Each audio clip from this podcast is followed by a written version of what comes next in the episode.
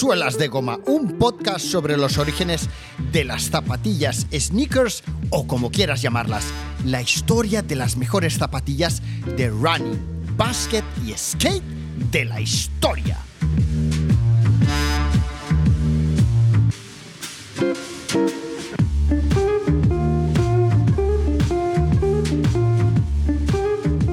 Bienvenidos a las calles, bienvenidos al outdoor, a los parques, a las pistas polideportivas, a los playgrounds, a las pistas de baloncesto callejero, donde ya desde muy jóvenes, todos, generación tras generación, hemos comenzado a tirar nuestros primeros tiros a canasta. Es allí, en las pistas de cemento, de baldosas o de asfalto, donde hemos comenzado a fliparnos saltando para intentar tocar el aro imaginándonos que éramos capaces de hacerlo como nuestros ídolos.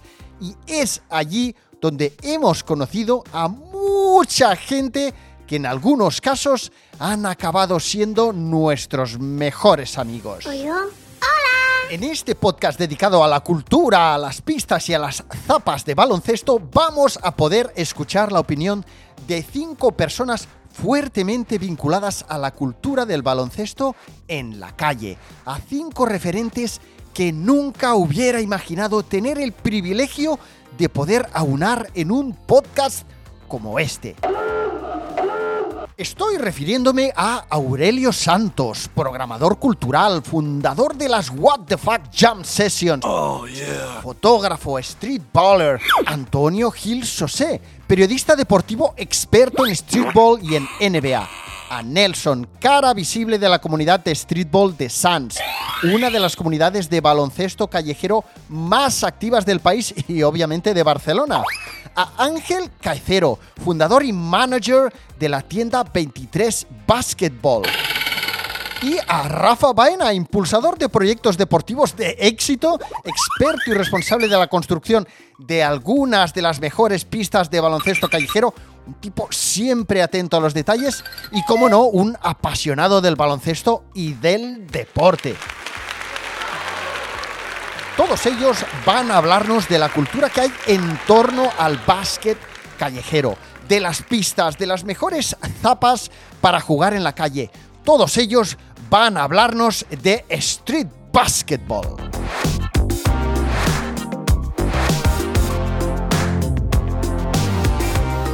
Antes de comenzar a grabar, a, a editar este podcast y con la intención de crear una guía, he visitado todas, todas, todas las pistas de baloncesto callejero de Barcelona.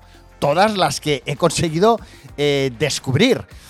Y me he dado cuenta de una cosa. Me he dado cuenta de que poder jugar en la calle al baloncesto con un buen suelo, con un suelo que tenga las líneas bien pintadas, con unos aros paralelos al suelo, a una altura de 305 y con unas redes eh, de cuerda en condiciones, es un privilegio, es prácticamente un milagro, amigas y amigos míos.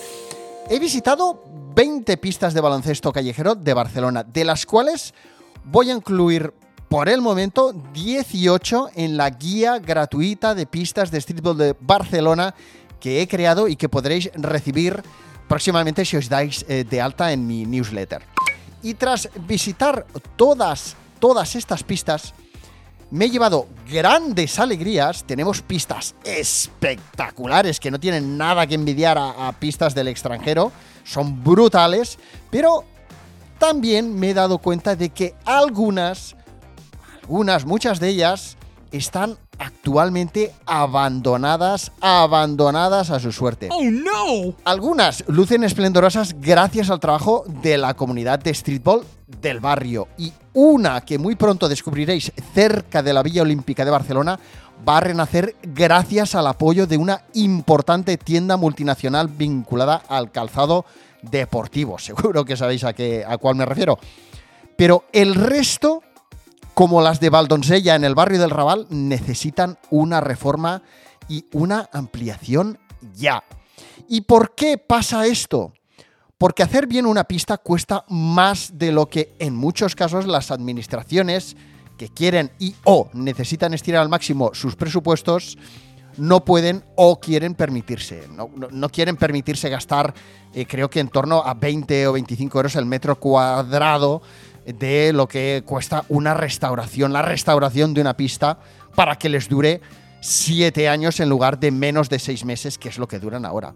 Y las marcas, por lo general, por lo general, si hacen algo en una pista de, de básquet o de fútbol callejero, es para presentar un producto, un evento de presentación de un producto. Y ahí van a invertir en la decoración, en luces, en, em, eh, en, vinilos, en eh, plantas, en, en, fin, en contratar a influencers, en pagarle a Facebook y a Instagram para que se muestre su campaña a todos sus potenciales eh, compradores. Pero no van a invertir en una reforma integral o en la creación de una pista espectacular, porque no se lo pueden permitir y si lo hacen, que eso sucede muy de vez en cuando, en muy pocas ocasiones, habríamos de tener la suerte de que esa pista se haga con buenos materiales, la hagan profesionales dedicados a la creación de pistas deportivas, no empresas dedicadas a la construcción de, calles o carreteras, que eso pasa muchas veces y no tiene nada que ver eh, saber producir bien una pista de básquet callejero con, asfaltar una calle, y que después todo eso, después de hacer todo eso, después de construir esa pista, de pintarla con buenas pinturas, resinas, etcétera, haya alguien en un ayuntamiento que además de tener interés en hacerle seguimiento a esas pistas, tenga presupuesto dedicado al mantenimiento, que si alguien tenga presupuesto para reformarlas, pintarlas, ponerles eh, aros nuevos, redes y todo eso que nos hace eh, poder disfrutar de este maravilloso deporte en condiciones. Pero bueno, seguro que seguro que no le has dado al play para escucharme a mí aquí haciendo denuncias sociales, ¿verdad? De modo que eh, vamos, a, vamos al lío. Aquí hemos venido a hablar de sensaciones, de experiencias, del sonido que hace la pelota al entrar limpia en la red, de nuestros amigos gritando a canasta ahí, rollo dobles, no, tiros de tres, tal. Aquí hemos venido a hablar de streetball, de balones naranjas y de zapatillas de baloncesto. Bienvenidos al parque.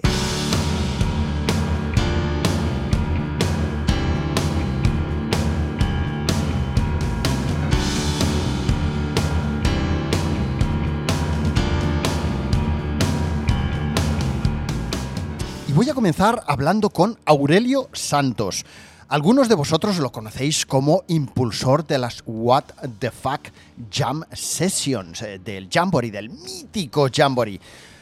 Yo, de hecho, lo conocí inicialmente como la cara visible de, de este proyecto, ¿no? De estas sesiones.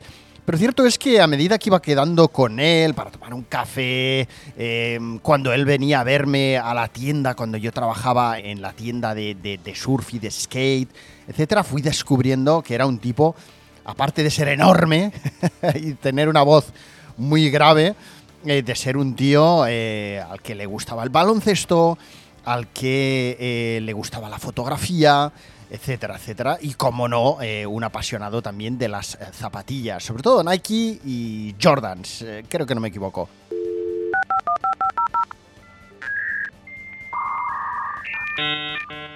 Aurelio, hace probablemente más de 20 años, tal vez, yo creo que tenía pelo largo, incluso rizos a lo mejor cuando nos conocimos. Y cierto es que hasta que no pasó bastante tiempo, yo no empecé a saber que tú tenías vinculación, una fuerte vinculación, de hecho, con la cultura del baloncesto en la calle, ¿no? Con el streetball. De modo que te voy a pedir, Aurelio, que me expliques cuál es tu relación con el streetball en Barcelona, cómo comenzaste a jugar en Barcelona, por qué y, qué, es lo que, qué es lo que te aporta, ¿no? Bueno, yo eh, comencé a jugar baloncesto aquí en Barcelona. Yo venía de Madrid y allí jugamos todos a fútbol, fútbol sala, casi rugby, me quisieron fichar en alguna ocasión, aquí en Barcelona también. Y al llegar a Barcelona, eh, en, el, colegio, en el Calasanti, el San Josep de Calasanz, pues había una gran cultura de baloncesto y sobre todo mini básquet, porque era lo, que lo que había en la azotea. Y jugando ahí, pues empezamos ahí a, bueno, pues esto, a ver quién llega, a ver quién se pega el mate y a disfrutar de eso, pero nada en serio, o sea, pachanga total. Fue cuando en, eh, en el barrio Gothic, el barrio que he vivido durante treinta y pico de años, había una cancha mítica que ya no existe, que ah. estaba en el, en el Carré de la Palla, una, una especie como de patio alargado, feísimo, nada arreglado, donde había metidos ahí a capón había dos, dos canastas de 305 metidas, pero ni siquiera encaradas, o sea, era una cosa muy extraña. Pero bueno, era, era el único lugar del barrio, el gótico, donde se podía ir a, jugar a, básquet o, hacer, hacer el, el, el, paripé más bien. Y ahí pues surgió el germen de lo que yo soy, es hoy el Ciudad Bella. Ahí, pues, eh, la figura de Carlos Zafón, Juan Carlos Zafón, de Andrés Andilla, se les metió en la cabeza de hacer un equipo con la gente del barrio y lo montaron. No se llamaba Ciudad Bella entonces. Y claro, nosotros teníamos que tener una cancha donde poder jugar los partidos de casa, ¿no? Y ahí no se podía jugar porque no era un campo de baloncesto per se. Entonces se alquilaba, porque había una serie de patrocinadores, como el restaurante Ambos Mundos, en la Plaza Real, que de hecho se llamaba Ambos Mundos el equipo, por ello. Y nuestra cancha casa era la Salle Bonanova. Y allí, y allí en la Salle Bonanova es donde empezamos a jugar así en serio, rollo, una canasta de 3, una cancha de 305, bien, y bueno, con una organización.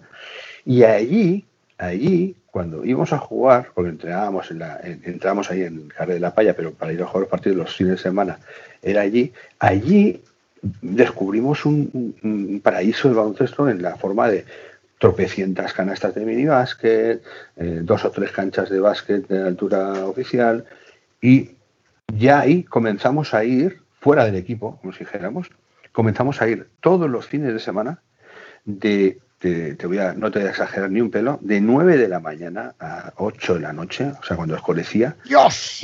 Estamos todo el día jugando sábados y domingos, pero religiosamente, mi, mi posesión más preciada y la de mis hermanos era la tarjeta de metro, aquella tarjeta de autobús, perdón, la tarjeta de autobús aquella que pegaba en mordisco, cuando la metías en, el, en, el, en, la maquinita, pues era mi posesión más preciada, porque era la que me garantizaba la posibilidad de ir allí a jugar. Y ahí es donde conocimos, y nos conocimos, cientos de personajes que paradójicamente a lo largo de la vida pues eh, hemos cuajado grandiosas amistades y también grandes compañeros de viaje, porque ya una vez comenzamos a, jugar ahí en la Semana Nueva, nos convertimos un grupo importante de, chavales en nómadas del baloncesto e íbamos a jugar allá donde hubiere canchas o públicas en la calle, pocas. Estoy te estoy hablando de mediados de los de mediados de los 80 y también íbamos a jugar a colegios, ¿no? Pero bestial, era una cosa impresionante. Eh, y aparte la forma de jugar que teníamos en la semana, la semana era muy, muy, muy especial porque casi había unas reglas eh, eh sui generis inherentes en esa cancha. ¿no? Eh, ¿Ah, si, el, si, el, resultado de una jugada había sido un mate mortal y descomunal, lo que hubiera pasado antes en la jugada, en la forma de falta o en la forma de pasos o en la forma de lo que fuere, mm, pasaba un segundo término. Un segundo término. Lo, importante, lo importante era que había sido un matorro espectacular. ¿no? Pero ahí es donde comenzamos a jugar a, baloncesto en la calle. Luego ya empezamos a viajar y, bueno, ya te digo que tanto en Barcelona como en la Metropolitana, Maresma, aparecíamos allá donde, donde hubiera acción. Se creó una generación, te estoy hablando de finales de los 80, principios de los 90. Bueno, en época de cerca de las estrellas, de, la NBA con el Dragon 3 y tal, pero todavía no existían ni redes sociales, ni, ni teléfonos móviles, ni nada por el estilo. O sea, había que hacer un trabajo de fondo físico, nada virtual. O sea, había que personarse. No como ahora, que en un momento determinado te metes en Instagram, buscas streetball y puedes, y puedes eh, investigar o o formar parte de alguna manera de algún tipo de colectivo, entonces había que ir, había que formar parte, había que estar. Oh, ¿Tú encontraste un momento a lo largo de todos aquellos años, en los años 80, cuando la selección española tuvo medalla de plata, o algún momento en la historia del baloncesto en la que tú notas que la cultura de básquet en la calle empieza a ser cada vez mayor? Bueno, a ver, lo del 84 eh, fue obviamente un puntazo, ¿no? Con, contra un equipo como los Estados Unidos y no te voy a decir jugando de tú a tú, pero bueno, que tampoco fue una paliza lo que nos metieron, fue un puntazo y fue una inspiración total como la, como la que ha podido ser últimamente con Pau Gasol, Enrique Rubios y tal y cual. Pero para mí lo que verdaderamente, a, pie de pista, ¿eh? te digo, lo que verdaderamente fue una antes y un después fue en el Mundial del 86 en Barcelona, en el que Colacao hizo una campaña de básquet al carré y plantaron canastas de baloncesto allá donde hubiera un hueco, ¿no? La campaña fue mortal. Eh, Colacao regalaba camisetas, regalaba... Muy guapas, por cierto. Sí, sí, sí, color gris. Como muy universitario, ¿no? Sí, sí, sí, efectivamente, unas tipografías muy interesantes y tal, pero sobre todo hicieron una campaña bestial, fue una, una campaña de mm. marketing muy heavy y yo creo que eso fue lo que dio el pistoletazo de salida. Como no había nada, como no había nada, cero, pues claro, de la noche a la mañana había sitios donde tiraron una canasta a 3 metros 5 o 3 metros o lo que, lo que fuera de altura, ¿no? Y ya era la hostia.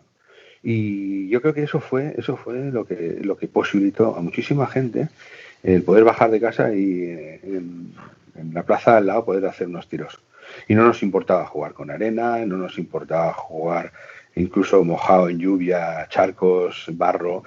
Era, era muy, muy bizarro, ¿no? Pero en esa época, en el año 86, nos abrió los, nos abrió un universo de posibilidades a un montón de gente que, que, nos encantaba ese deporte. Ya te digo que eso lo hacen hoy y montan las canastas y, que lo siguen haciendo los, los, de Speed Court, el ayuntamiento y tal, poniéndolos en campos de tierra y, es para correrles a gorrazos porque hay, hay otra forma de hacer las cosas. Pero entonces en el 86 fue un bombazo. Ahora Colacao y Crema de Colacao sortean las únicas camisetas oficiales de Mundo Básquet 86.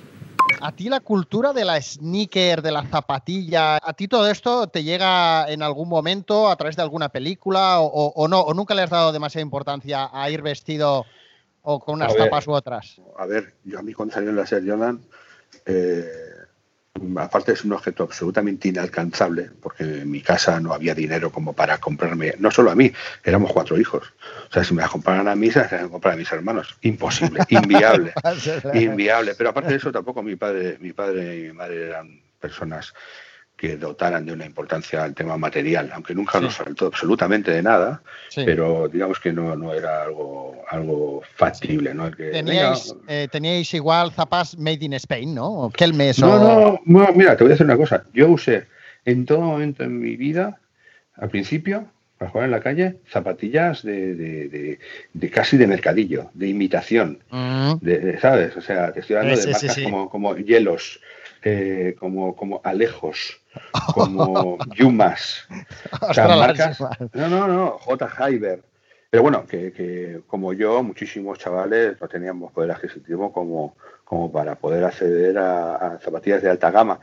Pero eh, también te voy a decir una cosa. Nosotros nos pasábamos por encima de todos esos chavalitos que sí que eran de zona alta. Recuerda que estábamos en la Salle Bonanova, ah. un barrio, un barrio un poquito pudiente, y jugábamos contra chavales que iban disfrazados de arriba a abajo con las últimas novedades de, tanto de zapatillas como de, ropa, ¿no? Aquí hay, hay nivel. Yo recuerdo que cosas como Nike, Adidas, Converse eran inalcanzables. The Converse weapon, that's the shoe, that's magic, do what he was born to do. Maybe so, but that's not all. They let Isaiah play like he's 10 feet tall. For the kind of moves that never fail, the weapon's the choice of Kevin McHale. The same is true. Oye, Aurelio, ¿qué opinión tienes de las pistas de streetball que hay ahora en Barcelona y la cultura que hay en torno a, a todo ello? Hay un montón de pistas, el nivel es altísimo de la gente, la actitud es tremenda, hay gente que va religiosamente todos los días, no sé eh, cómo lo llevan los estudios, pero veo, una actitud tremenda, un amor, un amor absoluto hacia, hacia la cultura del streetball, eh, incluso tomándose muy en serio a la hora de preparar la preparación física. De hecho, en Están haciendo en la escuela de, básquet desde hace unos años una labor tremenda mm. de, acercar el baloncesto a, gente que a lo mejor no se puede permitir el hecho de jugar en un equipo o de ir a entrenar a un equipo. Veo, veo gente más joven aproximándose, muchas, muchas chicas y la presencia femenina en las calles también es, es muy interesante porque luego el post partido que también es muy importante dentro del streetball, pues también desarrollan las dinámicas, eh, las amistades, incluso otras cosas a nivel de relaciones y tal, me parece algo muy bonito, ¿no?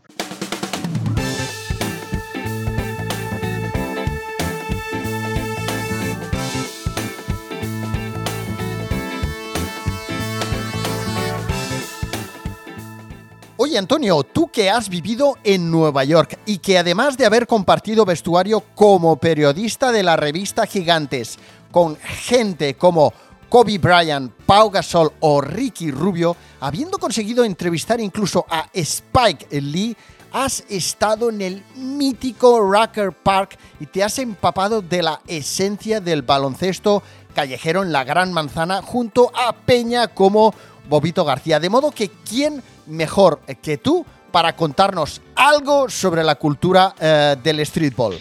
La verdad, Orlando, es que no me gusta mucho utilizar la palabra streetball. Hace tiempo, hace años, creo que la marca deportiva And One se apropió de esta palabra y la prostituyó, en cierto modo, eh, creando un movimiento bastante comercial y un movimiento muy mainstream que se aleja muchísimo de lo que es el baloncesto callejero, el baloncesto de playground.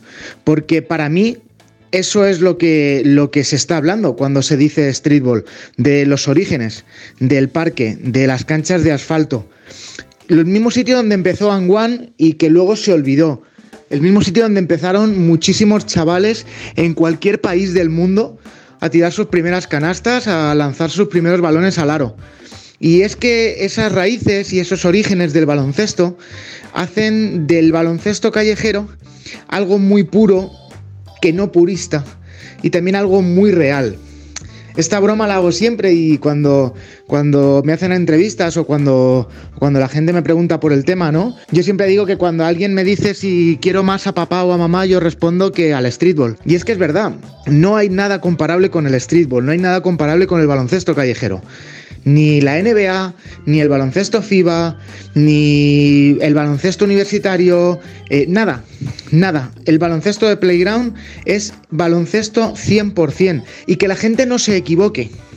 No es tirar un balonazo a la cabeza, hacer un caño, pasos, eh, dobles y el alley constante. No, eso es lo que la gente entiende de forma equivocada por haber visto mixtapes y mixtapes de And One sin preocuparse de indagar un poco y volver al pasado. El baloncesto callejero es baloncesto, simplemente, no hay más. Baloncesto que se juega en la calle. Y eso es lo que siempre he defendido, por decirlo, por decirlo de alguna forma. En los torneos oficiales que se juegan verano tras verano en Nueva York y en los que yo he pasado muchísimas horas, en los que he podido jugar, en los que he visto infinidad de partidos, eh, son torneos de baloncesto como cualquier otro con sus árbitros, con sus normas, con sus reglamentaciones, con su tiempo, con todo. Simplemente se juega en la calle. Igual que se juega en la calle cualquier partido que podamos hacer, disputar o que podamos organizar tú, yo o cualquiera en las canchas del barrio de cada uno. Y es que no hay más. Eso es baloncesto. Llámalo streetball, llámalo baloncesto de playground, llámalo baloncesto callejero, pero nunca te olvides, eso es baloncesto.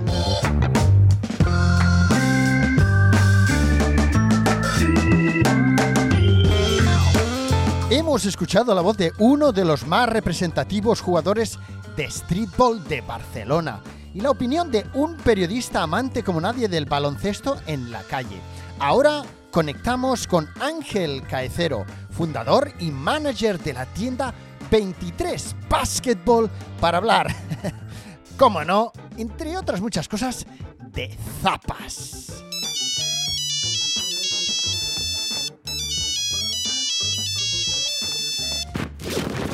Ángel, eh, si dividiéramos a la comunidad o a los consumidores de zapatillas y de ropa, como no, que acuden a 23 Basketball, ¿vale? Ya sea mediante vuestra página online o a vuestra magnífica tienda en casa, hmm. ¿en qué tipo de consumidores los podríamos dividir? ¿Los podríamos dividir, por ejemplo, entre jugadores de básquet, aficionados al básquet, que a lo hmm. mejor no juegan necesariamente, y coleccionistas de zapatillas? Mm, ¿Cuál es ¿Cuál es tu, opinión al respecto? El target sería más o menos ese, serían eh, tres tipos de, clientes. Primero es el, cliente mayoritario, es el que realmente practica baloncesto, tanto a nivel federado como no, pero que es un jugador de baloncesto. Luego hay el cliente un poco lifestyle, que es un cliente pues, que le gusta realmente el baloncesto en todo lo que engloba que es el básquet y la cultura de baloncesto, tanto como sean zapatillas, ropa y sobre todo un estilo de, vestimenta muy concreto, el tema de sudaderas, eh, la ropa NBA, las camisetas, todo eso. Y entonces ese sería otro, otro consumidor. ¿El siguiente? Que no, es necesario que, que juega baloncesto. Y luego, por último, sería el Sneaker Freak, ¿no? El de ediciones limitadas, sobre todo con el tema de Jordan. Pero bueno, como tú sabrás, cada vez los pares están más limitados, eh, hay una historia detrás un poco, eh, bueno, un poco Oscura, rara, un poco oscura. Exacto, oscura, dejémoslo en oscura. Yo iba a decir tóxica, pero bueno, oscura me parece mejor. Detrás, entonces, bueno, ese público ya prácticamente el- tenemos muy poco. Lárgate de aquí antes de que te rompa tu maldita cámara. Ángel, en 23 Basketball tenéis, tal y como estamos comentando ahora, mucha clientela, chicas y chicos eh, que juegan en clubs o, en equipos de baloncesto, están federados, Mm. me imagino, que les podéis ofrecer eh, equipaciones, zapatillas, eh, bolsas, etcétera, etcétera, etcétera. ¿no? Pero yo quería preguntarte qué tipo de producto o productos existen los que, tal y como yo hago, juegan al baloncesto en la calle, al streetball. Vale, Just listen. Las zapatillas, la mayoría por lo menos eh, que presentan las marcas, están pensadas para jugar en interiores. Ajá. Y eso hay que tenerlo en cuenta. Son zapatillas que están diseñadas para jugadores top o premium, o sea, son zapatillas que están pensadas pues para Kyrie Irving, ¿no? Kevin Durant, etcétera, etcétera, James Harden, ¿vale? Entonces son zapatillas que se centran mucho en estos tipos de jugadores, en las características de los jugadores, y son zapatillas pensadas mucho, mucho para interior. Pero siempre hay una pequeña vertiente ¿no? para zapatillas más exteriores, o sea, para uso más exterior. Eh, hay muchos modelos, por ejemplo, cada jugador tiene una zapatilla que es la signature, no como si dijésemos del jugador que Durant, Kyrie, etcétera, etcétera, y luego sacan muchas veces un modelo takedown que es como una gama un poco más baja, pero es, normalmente esa gama un poco más baja está mucho más pensada para el uso cotidiano, para el uso diario, para el uso de, de- de- de asfalto. Eh, entonces, esa gama, que además tiene un precio más económico, eh, es perfecta para usar en, en- en exterior. Y luego también sí que es verdad que hay otras marcas pues, pues, que se, se han centrado un poco más en, en esa zapatilla pues, que puedas usar un poco co- para todo, como por ejemplo ahora mismo lo que está todo lo que está sacando Puma, pues para exterior, por ejemplo, va muy bien porque, porque es una zapatilla pensada tanto interior como exterior. Eh. Y hace unos años, por ejemplo, había otras marcas como K1X, una marca alemana que también eh, apostaba mucho por el baloncesto en la, en la calle. Pero sí que es verdad que antiguamente había modelos muy específicos de, de- de calle, incluso tenían el nombre de streetball, ah, como Adidas, ¿no? Por ejemplo, y creaban esa zapatilla muy de exterior. Y ahora sí que es verdad que no hay, no hay tanto ese, ese énfasis por parte de las marcas en crear ese producto para exterior y la verdad es que es una pena porque cada vez más hay más gente jugando en la calle y más ahora con todo el tema del confinamiento creo que va a haber un boom de baloncesto en la calle en, en- en- en el próximo año seguramente. Mm, interesante. Eh, Ángel, entiendo que la gran diferencia entre una zapatilla que pueda estar pensada para un juego, digamos, profesional eh, o en clubes es eh, una Mm. suela que está pensada para jugar sobre parquet, que tiene un Exacto. determinado grip y puede aguantar un- una cierta, eh, un cierto tipo de abrasión o de desgaste, ¿no? Eh, claro, cuando Exacto. pasamos a la calle, estamos hablando sobre todo, me imagino, de cementos que pueden estar Hmm. más o menos pulidos o incluso como una especie de, de asfalto, ¿no? Eh, Entonces ahí tiene que ser un tipo de suela que resista más el desgaste, la abrasión, pero luego todo lo que es amortiguación, eh, soporte del pie, etcétera, también se cuida en estos, en estos modelos takedowns que podemos encontrar o, o no, o es una zapatilla más, más básica y simplemente con una goma que dura más, la- que aguanta más la abrasión. Ole tú, ole tú. Por ejemplo, zapatilla de Kyrie Irving es una media caña. El modelo vale sobre los 100, en los 130 euros, el modelo de juego, y el takedown se va a unos 90, 100 euros. Es bastante fiel la línea en todos los sentidos, pero sí que es verdad que la suela normalmente son mucho más resistentes que no el modelo en Kyrie en cuestión, aunque todo la, la zapatilla en concreto, la de Kyrie, tanto la Signature como la Takedown, las dos son muy buenas en exterior porque tienen muy, muy buena suela y muy buen, muy buen grip. Pero al final lo que, lo que quería decir es que siguen mucho la línea para, supongo, la marca, para no, no perder ese cliente, pues que pueda acceder a una zapatilla de un precio más elevado y un precio no tan elevado. Voy a confesar a todos que lo he descubierto hace relativamente poco tiempo, Caramba, no me digas. que eh, existían balones para juego exterior también, eh, del mismo Mm. modo pensados para aguantar más eh, un tipo de suelo u otro. Y cierto es que luego cuando vas a jugar por la calle te encuentras muchas de estas canastas con redes de cadena que son muy Mm. fardonas. Pero que le, Mm. mete- le meten cada mordisco a la pelota que no veas. Entonces, Sí, ¿vosotros sí. también tenéis clientes que os vienen buscando balones para, para jugar en la calle o, o no lo, Sí, Sí, esto pasa al contrario que las zapatillas. Es decir, te vienen más clientes a buscar balones para jugar en exterior que en interior. Y es lógico, al final, para jugar en interior, por lo menos aquí en, eh, aquí en Cataluña, puedes jugar en, en, interior si estás federado a algún club o si estás en alguna asociación, pero si no, no hay pistas, eh, no hay muchas pistas, por desgracia, no hay, no hay, muchas pistas públicas que tú puedas entrar. Eh, que, que, sea una pista interior y tú puedas entrar sin tener que pagar nada ni nada Ajá. y poder jugar. Con, con lo cual, eh, todo el mundo que quiera jugar fuera, o sea, todo el mundo que quiera practicar baloncesto sin tener que pagar, tiene que irse a una pista exterior. Por lo menos aquí en Cataluña es lo que más, mmm, lo que más funciona, ¿vale? Entonces, ¿qué pasa? Que los, los, balones exteriores, lógicamente, tienen mucha más demanda que los interiores. Uh -huh. Y la diferencia, básicamente, también son los materiales. Al final, el material de, más de, de, de, plástico de este es, es, mucho más funcional para exterior que no un material de, de cuero de calidad que enseguida eh, lo utilizas tres veces y se acaba, se acaba dañando. Luego también hay una gama que es indoor-outdoor, que está muy bien, que tanto Adidas, Nike, Jordan trabaja muy bien y es, es muy interesante ese, ese medio punto de, de, no plástico, pero tampoco, ¿sabes? Un medio punto ahí guay. Hmm. Es que interesante. Te que te dé glamour, que te dé glamour, pero aguante. Exacto, exacto, exacto. por, por, eso nosotros siempre aconsejamos que, que, vengáis a la tienda. Está muy bien todo el uh -huh. tema online, está muy nosotros tenemos, también tenemos página web, pero siempre va bien que podáis venir a nuestra tienda o cualquier tienda especializada en baloncesto y podáis preguntar, asesorar sobre todos estos temas. Uh -huh.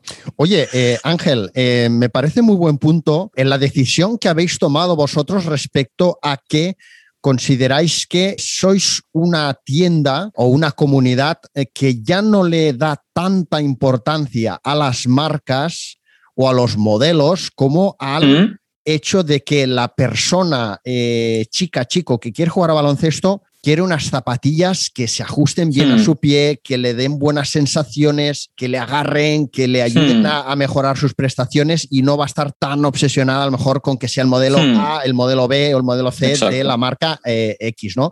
Oye, ¿tú crees que esto, ya no nos lo explicas, ¿eh? Eh, pero ¿tú mm. crees que esto, del mismo modo que puede estar, puede estar muy de acuerdo en que sea así para gente que juega indoor en clubes, etcétera? ¿Crees que a lo mejor en el streetball no es distinto? O sea, una persona que juega al streetball no le da más importancia a, hey, yo llevo unas Jordan o llevo mm. unas eh, tal o unas cual mm. colores, también a nivel de, de, ropa, ¿no? Llevar ropa más mm. cañera. ¿Qué opinas? ¿Cómo lo ves? ¿Cómo, qué, qué, es lo que se respira? Sí, a ver, en, en, respecto a lo primero que has dicho, eh, eh, sí que es cierto que, que nosotros, pues cada vez más nos queremos centrar exclusivamente en baloncesto eh, en el baloncesto más puro y no, y no darle tanta importancia a las marcas. Y esto, aunque parezca una contradicción, tiene un sentido y al final eh, es, es así de simple y, y, creo que antes te lo he comentado, que es eh, cuando tú eh, te compras una zapatilla de baloncesto, la que sea, y tú te la, te la pones para jugar, cuando tú estás practicando el baloncesto, no estás pensando en, oh, llevo una Kyrie, oh, llevo una Kevin Durant, oh, llevo una Harden. Tú estás pensando en sacar el mayor rendimiento de ti en pista. Con lo cual, eh, al final te olvidas, todo, el 90% de las personas se olvida de qué con qué zapatilla está jugando. ¿Pero qué me estás container? Entonces, al final, lo importante como, como, te comento, es sacar el mayor rendimiento en pista. Y para eso, lo mejor es que una persona te aconseje, te asesore. Por otro lado, lo que has comentado de, del streetball, sí que es verdad que hay un público que le gusta ir guay, le gusta ir cool, le gusta ahí llevar... quieres fardar, ahí quieres... Exacto, eh, exacto. Yo soy el... Sí, sí, exacto, sí, sí. Que, que antes se llevaban los pantalones muy largos, ahora ya se lleva mucho más corto, que si la mallita, la cinta, etcétera, etcétera. Uh -huh. Sí que es verdad en ese sentido. Pero yo he notado que por lo menos aquí, eh, a nivel nacional, no se le da tanto de esto a llevar una zapatilla determinada o otra eh, en pistas exteriores, ¿eh? sino es más eh, yo creo que es más la actitud que no el, el, las pintas, por decirlo de alguna manera, la, yeah. la forma de, de, vestir. Pròxima estació... Plaça de Sants. Enllaç amb línia 5.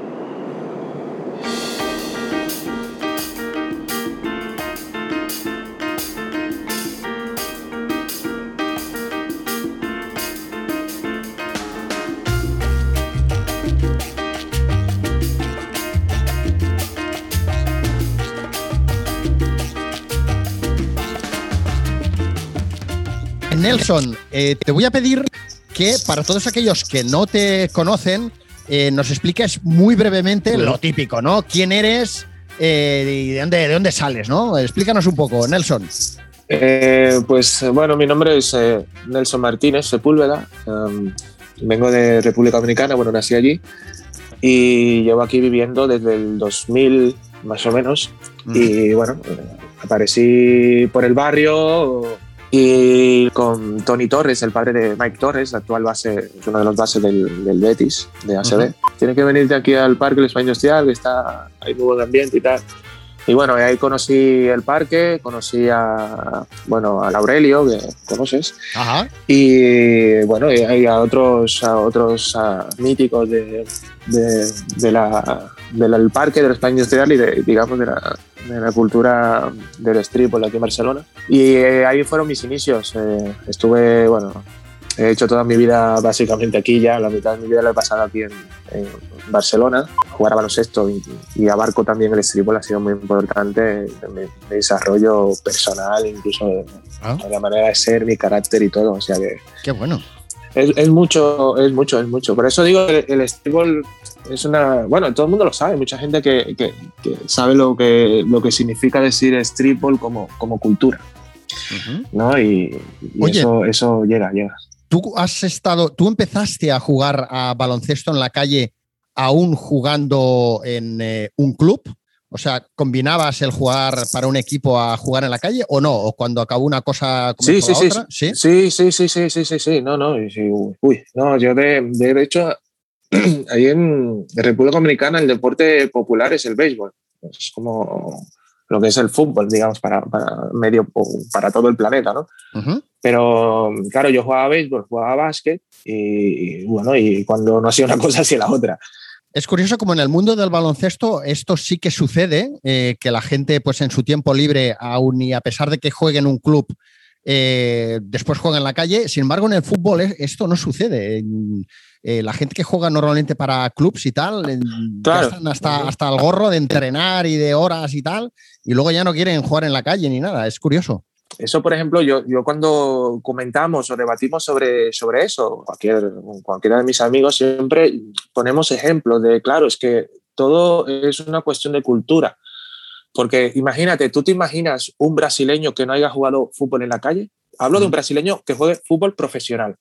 Todos han jugado en la calle. Hablo de, de, Brasil como, como, como, no sé, como cuna de, de grandes, eh, grandes futbolistas, ¿no? Por ejemplo, ¿no?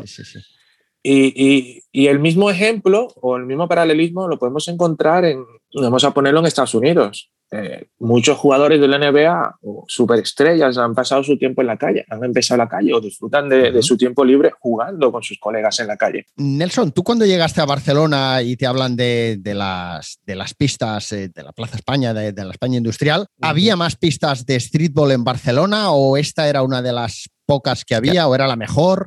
Ojo, ojo, ojo. Sí que vi algunas y tal, pero no, no, no jugaban yo empecé a dar vueltas eh, por Barcelona, pues, no sé, desde la primera semana. Yo cogía el mapa y me iba por ahí mismo y, cualquier cosa, pues llamaba, me he perdido, cómo llego, lo que sea. y yo iba buscando a veces pistas y buscando, sí, sí, iba buscando parques y tal.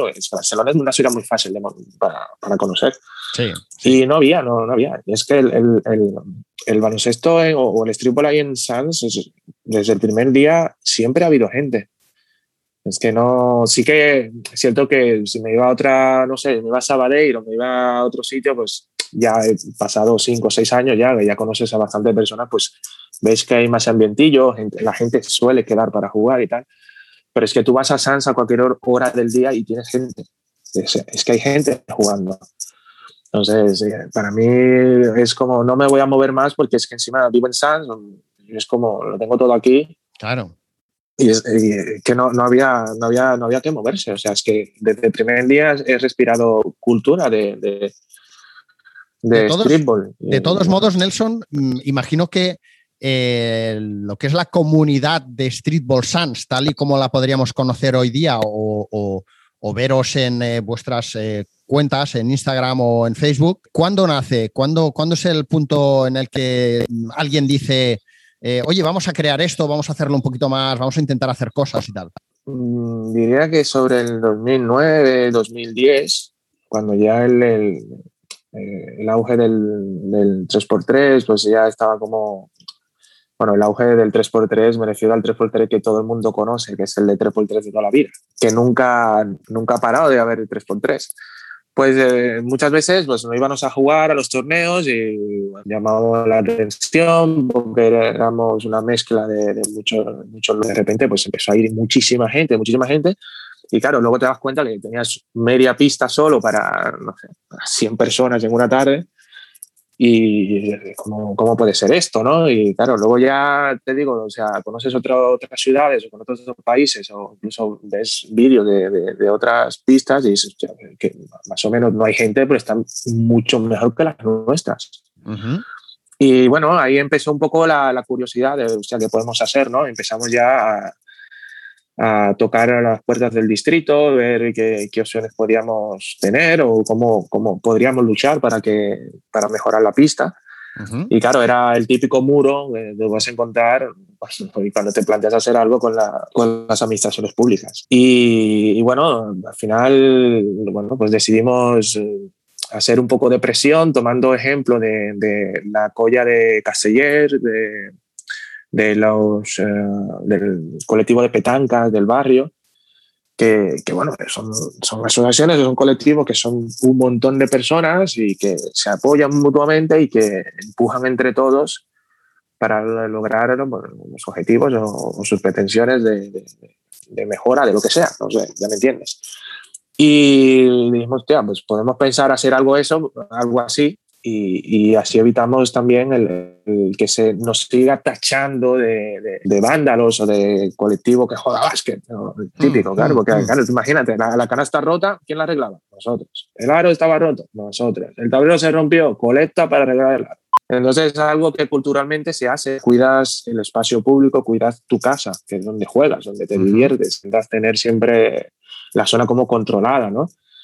Y decidimos, bueno, pues deberíamos de dar una asociación o mirar de, de hacer algo que formalmente, de cara al, al, distrito o a las entidades públicas, pues podamos tener cierto nombre y representar a muchas personas sin necesidad de ir cada uno a, a poner una queja al distrito y tal. Y bueno, y ahí empezó todo. Oye, ¿y cómo conseguís eh, pues eh, llevar a cabo ese proyecto que era pues poner un nuevo pavimento, eh, unas estructuras de canasta, unos tableros, unos aros. ¿Cómo lo hacéis? Eh, ¿El dinero lo pone el ayuntamiento, uh. lo pone la comunidad, que fue un proceso muy largo? Sí, la verdad que eh, todo, todo lo que hemos logrado con la pista nos ha costado mucho, mucho, mucho, porque lo típico de las administraciones públicas es que no uh -huh. saben con quién hablan. Entonces, Tú vas allí, sí. eh, bueno, vas, vas a, al distrito, vas a, a, la administración pública, pues intentas hablar con las personas que, que, puedan ayudarte o que te puedan asesorar sobre cómo llegar a este punto de, de poder actuar en, en, un espacio público. Es súper difícil. Y bueno, vas tocando puertas, vas tocando puertas y ya terminas no de tocándolas, terminas ya derribándolas porque todo son pegas.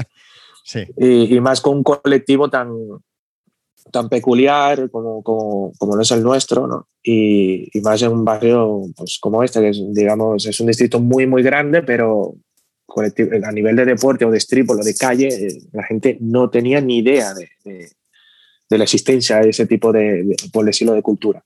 Uh -huh. Bueno, entonces, eh, bueno, empezamos a hablar con los técnicos del distrito, explicando cada vez, cada vez lo mismo, la necesidad, explicando por qué hace falta un aro basculante, por qué el tablero tiene que ser así, por qué el suelo tal, por qué aquello, por qué hacen falta luces, bueno, un sinfín de reuniones, un sinfín de, de, de discusiones. Podríamos haber logrado el cambio de las canastas con bastante, bueno, bastante, bastante tiempo atrás, pero resulta que hubo cambio de, de técnico, cuando entonces mm. entra un técnico nuevo, tienes que explicarle quiénes otra somos vez. de nuevo, otra, otra vez. vez.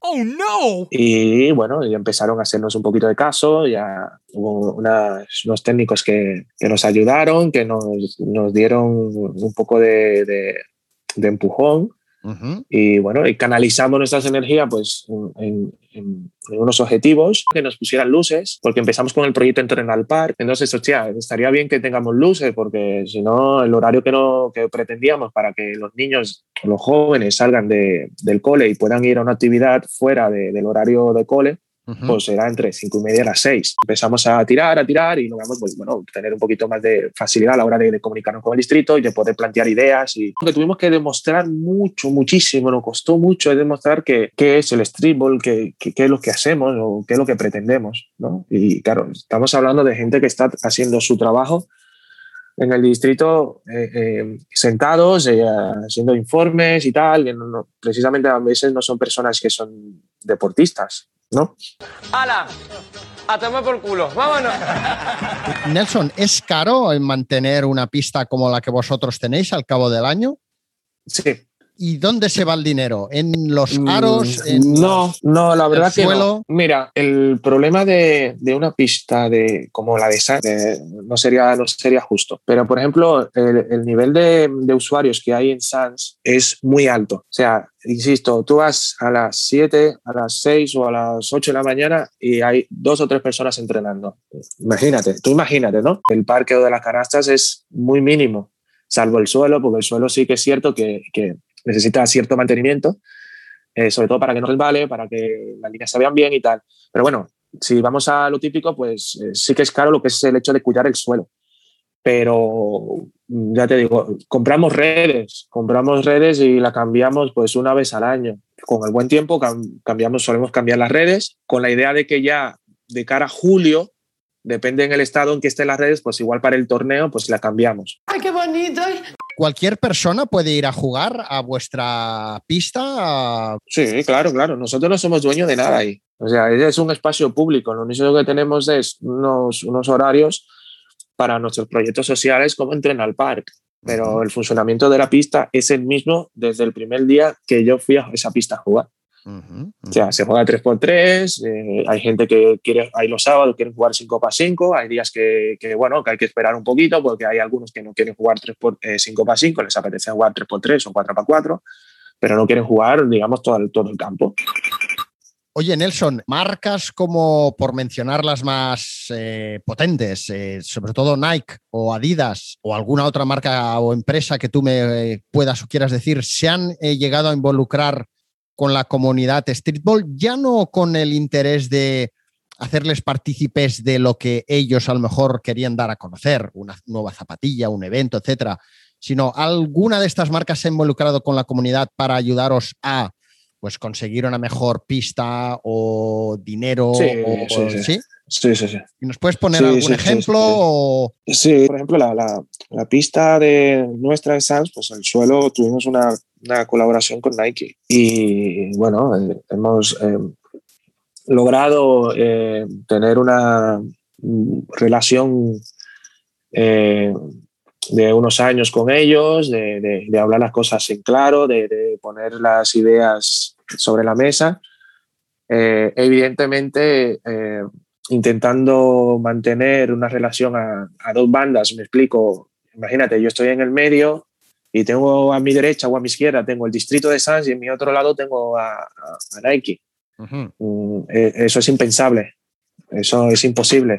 No, es como, no sé, el distrito o los ayuntamientos o estas grandes marcas a nivel deportivo es como el agua y el aceite. No, no, lo sé, no sé por qué. No lo sé por qué. Sí, sí, sí. Eh, cuando nos reuníamos en junta directiva de, de Solana Sans, mirábamos de tener una estrategia de tenemos que lograr esto. ¿Y qué problemática vamos a tener? Esta, esta, esta y esta. Y hablábamos con Nike, hablábamos con el distrito, buscábamos un punto medio. Entonces al final dices, mira, estos chicos están trabajando, están dinamizando un espacio público, están haciendo una labor para la comunidad súper importante ya más o menos digamos que se nos respeta, se nos tiene cierto cariño.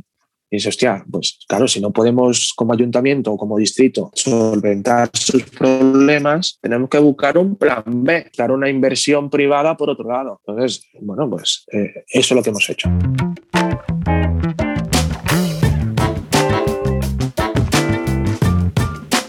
Y es que los ayuntamientos no están dispuestos a llegar a acuerdos con marcas que no estén dispuestos a patrocinar eventos de ciudad. Quiero decir, un ayuntamiento busca una marca que le ponga dinero, por ejemplo, en el caso de Barcelona, para patrocinar la fiesta mayor de Barcelona, la Mercé, por ejemplo, ¿no? ¿Qué sucede? Que cuando una marca quiere apoyar, en este caso, a una comunidad, pues eh, reciben el no por parte del ayuntamiento, ¿no? Entonces, sucede que a lo Sí, mejor sí, hoy en día podría haber una marca o incluso una cadena de tiendas que dijera, yo estoy dispuesta a poner, no sé, 200.000 euros, por decir una cifra, para resolver el problema que hay en el streetball en Barcelona, o sea, mm, poner todas las pistas en forma y que luzcan y que tengan buenos aros, etcétera. Pero el ayuntamiento muy probablemente no daría su ok porque dice, esta marca va a querer poner su logotipo, yo no le voy a dejar poner su logotipo y la marca al final dice, bueno, ¿y ¿por qué voy a reformar todas estas pistas de básquet si no me dejan ni poner mi logotipo? ¿no? Con- entonces, con lo cual es un, Exacto, exacto. es un problema que al Sí. final el que la paga es el ciudadano, ¿no? Que dice, oye, ¿por qué no arregláis Exacto. las pistas? El ayuntamiento dice, porque no hay dinero. Y tú, marca, ¿por qué no me arreglas la pista? Coño, porque no me dejan poner el logotipo. Exacto, exacto, exacto, exacto. Sí, sí, sí. Hasta que quizás algún día eh, se tome como ejemplo lo que hacen en otras grandes ciudades de Europa y lo que hacen en otras grandes ciudades eh, de- del mundo, ¿no? Que, que ya, me, ya me dirás tú cuál es el problema. También hay un tema importante y es el tema de, de- de- de la explotación del espacio público. Claro. Mm, me explico. Y, y la herencia que, que- que eso genera.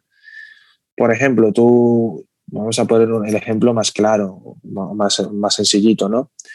Tú imagínate que, que nosotros hubiésemos hablado con, con Nike y le decimos, oye, tío, mira, pues, eh, tío Nike, vamos a llamarlo así, tío Nike, mira, pues, eh, vamos a, ¿nos ayudas con esto? Sí, sí, sí, sí, sin problemas. ¿Qué necesitáis? No, bueno, vamos a arreglar el suelo, poner canastas nuevas, nos ponen las luces y tal, como dicen, ¿no? Pim, pam, pam. ¿Qué ganaría el distrito? Pues lo que dices tú, es obvio. X cantidad de, de dinero que no tiene que gastar, que ya aporta Nike. Tío Nike pone esa cantidad de dinero. ¿Qué, qué, qué quiere Nike? Pues como bien sabrás, eh, tiene la marca puesta, su logo, y estará ahí puesta. Como no venga un helicóptero, venga un dron ahora, el logo se verá, pero desde arriba de puta madre, pero perdón por la expresión, pero desde abajo se verá el logo. Ah, sí, ¿quién lo hizo Nike? Pero es que evidentemente lo, lo hizo Nike. Como bien dices, es que si pone la pasta es lógico y lo veo normal que se ponga el logotipo ahí. Que los distritos, los ayuntamientos deciden, oye, que no se ponga el logo, pues vale, no se puede poner el logo, de acuerdo. Vamos a suponer que estamos de acuerdo en eso. Pero claro, es que la pista está arreglada. Hay una comunidad que está disfrutando de esa pista.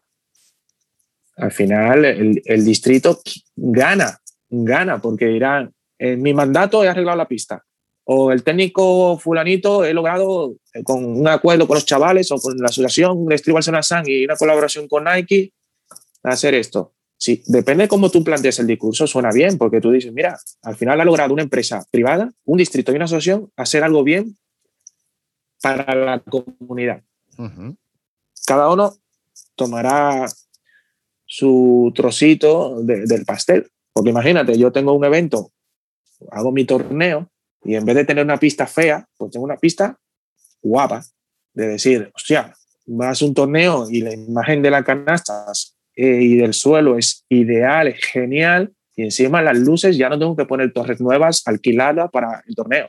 Ya las tengo propias. Ya la gente habitualmente se va del parque a las 10 o a las 11. Bueno, ahora evidentemente no, pero la gente se iba del parque a las 12. A las 12 había gente de la noche jugando. Caray. Sí, sí, por el, aunque haya el poquito de luz que hay, que parece que hay, pero o sea, hay luz, pero no es para lo ideal. Pero la gente con eso ya se lo disfruta. Ya se lo disfruta. ¿Por qué? Porque tú imagínate, hay gente que sale a trabajar de su casa a las 8 de la mañana, llega a las 7 o, o llega a las 8 de la tarde a su casa y luego tiene que irse al gimnasio o puede ir a un parque a hacer deporte. ¿Qué opción este? El gimnasio a las 10 está cerrado y tienes que pagar una cuota. pero tú a una pista de básquet, si no estás en un club, no puedes acceder a jugar. Si no te da el gimnasio, te da un horario muy concreto y tal hora, pues, ¿por qué? porque los, los gimnasios que tienen pistas normalmente están ocupados ya con, con clubes.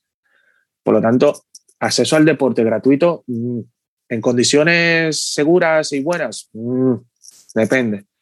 Entonces, la gente está saliendo a correr, la gente está haciendo, coge la bicicleta para hacer deporte, la gente se va a correr a la playa, se va a hacer eh, calistenia. Ahora hay, hay, muchos lugares donde se puede hacer calistenia y cada vez tienen que ser más grandes. Pero yo no veo que, que, que alguien se queje por el acuerdo que llegó Nike y colocó los aparatos que hay de calistenia nuevos. Nadie ha dicho nada, nadie se ha quejado porque es un bien para todos. Es ¿Tú me hablas de los aparatos de calistenia que hay en la Barceloneta? Sí. sí ah, sí. amigo, porque la zona de la Barceloneta eh, está gestionada por el puerto de Barcelona. Y eso es. Sí, entonces, entonces sí ahí... está muy bien, pero te voy, a dar, te, voy a, te, voy a dar, te voy a dar un dato divertido también. Eso ya lo sé. Pero lo que, lo que quiero que tú me digas, el mantenimiento de esas estructuras, ¿quién lo lleva? Ah, amigo. Buena pregunta, ¿no? Sí. Buena, sí. buena pregunta, ¿eh? En te, claro, en teoría, pregunta. yo por lo el que sé. Nelson, para acabar, sí, sí, eh, dinos dónde es mejor seguiros para estar al corriente de lo que hacéis, para conocer estas clases que dais de, de, básquet. ¿Dónde, ¿Dónde, es mejor seguiros? Danos la, dirección. Bueno, nosotros normalmente estamos eh, más activos en, Instagram, en Streetball Barcelona Sans, tal cual. Eh, ahí básicamente casi todos los días de entreno pues subimos algunas stories, algunos boomerangs, un poquito para que los chavales pues, se vean luego, también se motiven. Y ahí es donde más o menos le estamos dando más visibilidad a, a lo que hacemos. Eh, dentro de poco pues cambiaremos la, la, web, ahora empezaremos a trabajar en ella para también eh, poder plasmar todos los proyectos y explicarlo todo como, como es debido y, también más que todo para que la gente pueda, pueda acceder a, a más información sobre los proyectos.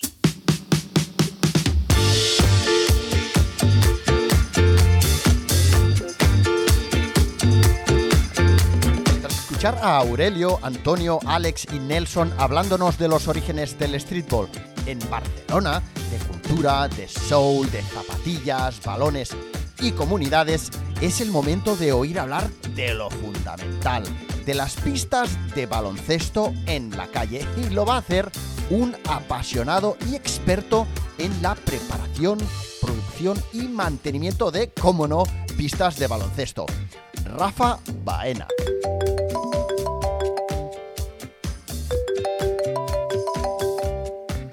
Orlando, ¿qué tal? Muchas gracias por invitarme a tu podcast.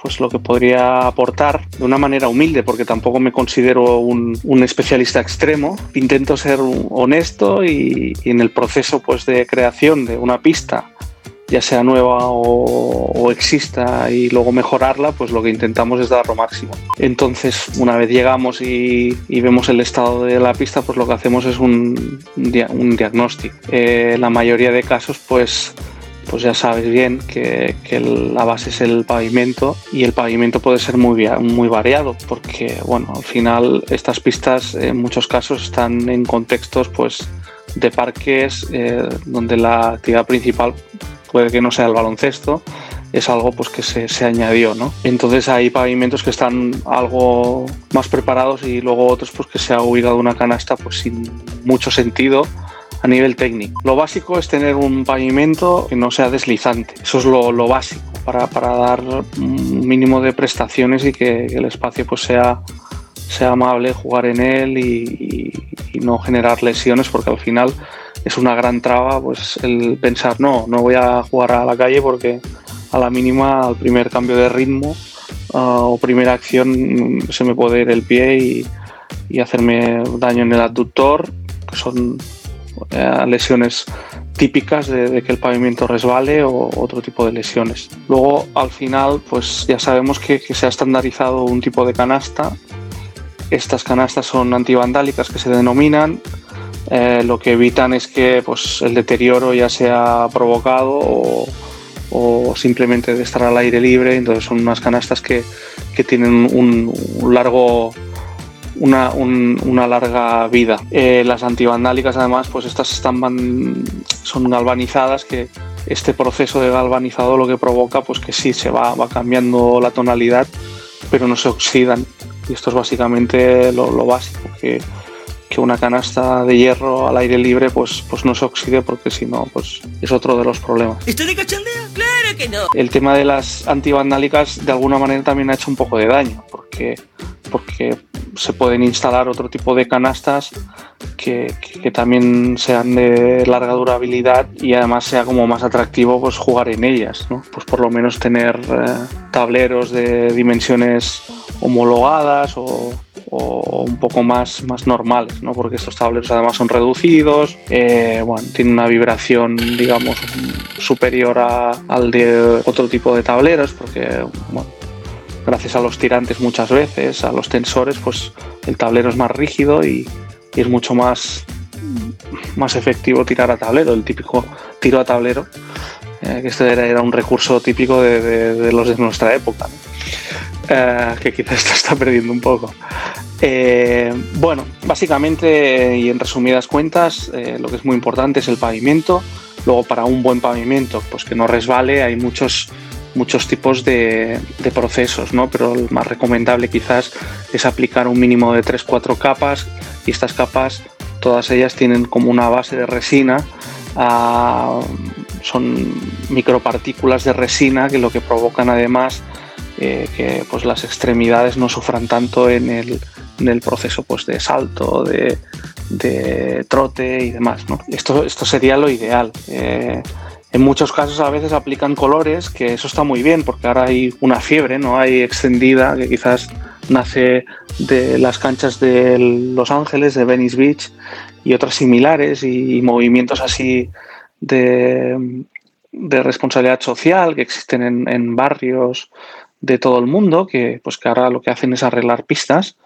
Y, bienvenido sea la iniciativa, la verdad, porque es algo que a mí que me dedico un poco a este mundo o bastante, me, entusiasma ver estos procesos, ¿no? Lo que sí que echo de menos un poco eh, la rigurosidad técnica y de ya que realizan eh, esta acción, pues, pues acabarla de hacerla técnicamente uh, mejor. Porque sí que lo que veo es que utilizan diseños eh, excepcionales, los procesos a veces son participativos, que además eso es un añadido y, y es precioso cómo la gente pues, se involucra, cómo aporta un granito de arena en el proceso de, producción.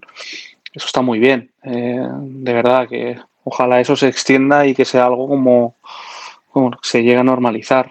Eh, lo que a mí me gustaría al final ver es que esa pista pues con, con el tiempo dura y no es algo pues que, que, sea pasajero, porque muchas de ellas además que me dedico a esto les, les hago seguimiento y tienen una durabilidad muy, muy corta, muy corta. Y eso a veces sí que me da pena pues, pues ver el, el post, que a veces no se habla mucho del post, se habla del proceso, se habla de la puesta en escena, que es excepcional, ah, y luego esa pista queda ahí eh, quizás peor de lo que estaba antes, ¿no? Eh, porque ya que, que, pues que se hizo una, una cosa excepcional y diferente, pues la pena es que no dure mucho. Pero bueno, dicho esto, lo que también me gustaría, y es algo que echo de menos, eh, es al final el papel de las canchas de street en, en esta ciudad y en todas las ciudades.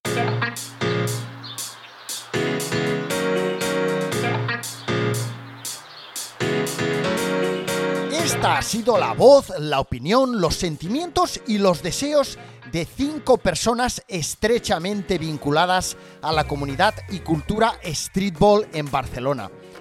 Todos los que queráis conseguir la guía gratuita de pistas de streetball de Barcelona con información sobre su estado, localización, etc., podéis conseguirla dándos de alta en la newsletter de Suelas de Goma que está, como no, en la página web de suelasdegoma.fm. Suelasdegoma.fm.